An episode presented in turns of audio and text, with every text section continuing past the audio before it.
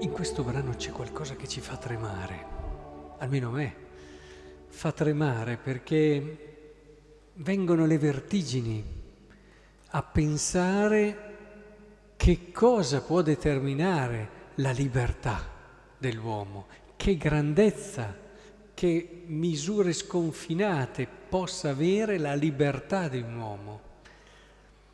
Dio lo sappiamo, poteva salvarci in tanti modi, poteva salvarci dal cielo facendo magari quello che poi si aspettavano tutti. Invece, primo, ha scelto di incarnarsi.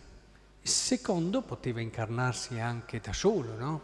Non c'era poi tutto questo bisogno del sì di una persona, del, dell'accettazione di una persona Poteva, voglio dire, anche iniziare la vita nel grembo di una, di una donna senza chiedere il suo assenso. Quindi come l'incarnazione, anche la scelta che Dio ha fatto di legare la sua venuta alla libertà di una persona è importantissima, è decisiva. Non dobbiamo farla scivolare via. Sarebbe un non capire punti chiave del cuore di Dio, della, del mondo di Dio e quindi della vera umanità. Quindi, se vogliamo trovare Dio, noi non lo potremo mai trovare se non attraverso le vie che ha scelto Lui per venire a noi e per salvarci, l'umanità e la libertà. La libertà come il punto nel quale l'umanità è più vicina a Dio.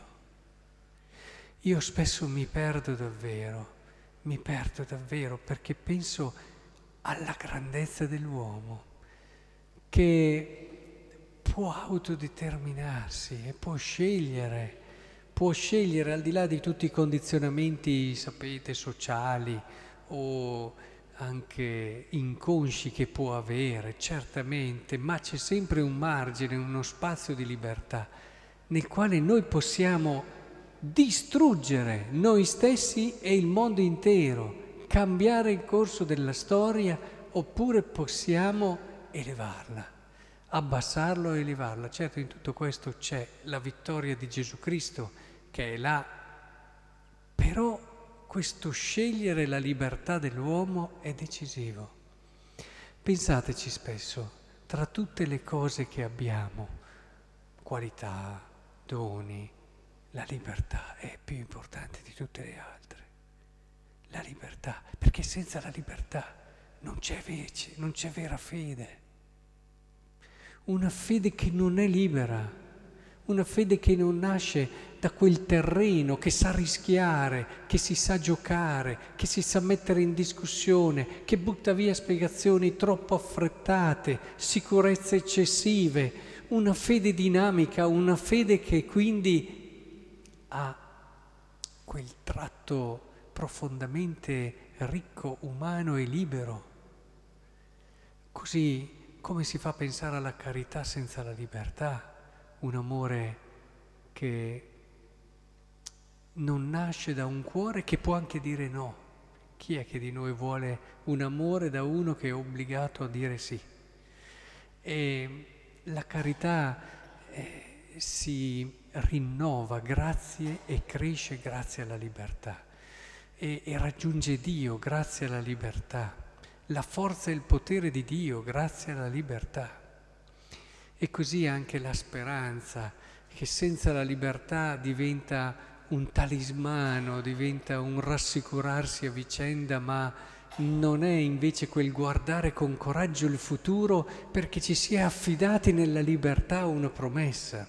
Insomma, io davvero quando mi fermo davanti a questo testo vengo spesso richiamato alla grandezza che l'uomo ha nel suo essere libero mi raccomando, custodite la vostra libertà, fatela crescere, non lasciate che il peccato vi toglie. Guardate, il male più grosso che fa il peccato è di toglierci la libertà.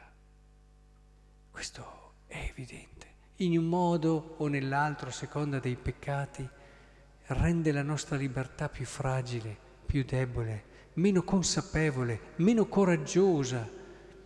E cercate davvero di farla crescere questa libertà in tutto quello che può esserci a livello umano. La libertà cresce molto attraverso le relazioni vere, sincere e profonde, quelle dove non ci sono maschere, quelle dove si è realmente per quello che si è. E poi è grazie anche alla relazione che si riescono a vincere le maschere, eccetera. Quindi davvero abbiate nella vostra vita relazioni profonde, significative. E oltre a cercare di seguire il Vangelo, che in fondo il Vangelo cos'è? È una via di libertà. Vivere il Vangelo vuol dire diventare liberi, ricordiamocelo sempre questo, è una via di profonda e vera libertà, per questo ci avvicina a Dio.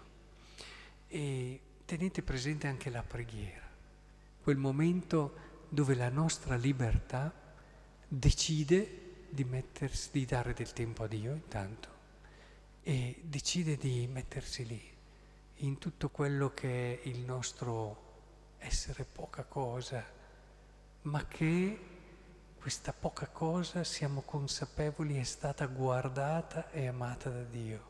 Per questo è grande. Ecco, cercate davvero di mettervi spesso lì, con la semplicità di chi nella libertà sceglie questa verità, di dipendere in tutto da Lui. E vedrete che giorno dopo giorno anche questa libertà crescerà, può sembrare strano, la libertà che ci porta a riconoscere una dipendenza, eh, però questo lo si capisce poi quando si vive l'amore, che è il termine ultimo del cammino della libertà.